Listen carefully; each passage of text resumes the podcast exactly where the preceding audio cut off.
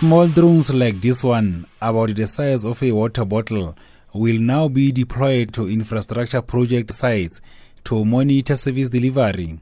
The drone will be able to collect data by taking aerial photographs from up in the sky, and the information will be stored in a memory card which will be downloaded later. Gauteng Infrastructure Development MEC Jacob Mamabolo. With the drone, it goes to site, it takes a photo, it tells us what officials have told us, what business intelligence capabilities has told us primavera. Then the drone can validate, confirm that, and say whether the officials are telling the truth or whether they're not telling the truth. And that's what the drone is doing for us. Through these drones, the department hopes they will be able to monitor service delivery at infrastructure sites, safety compliance, and identify blockages immediately. It's also hoped this will help minimize corruption and ensure that projects are delivered on time and within budget.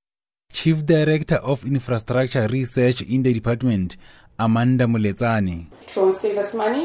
Um, as mentioned, drones are a more cost effective uh, option for collecting data on site uh, relative to the existing ways that we collect site, uh, site information. So, for example, you would have project managers that need to drive out to over 340 sites so essentially, if you do the calculations in terms of mileage that the project managers need to travel, the vehicle uh, fuel that you need to, um, to also manage, the fleet that you need to manage to get them out there. One drone cost the department 20,000 rands. The department is planning to have five of them.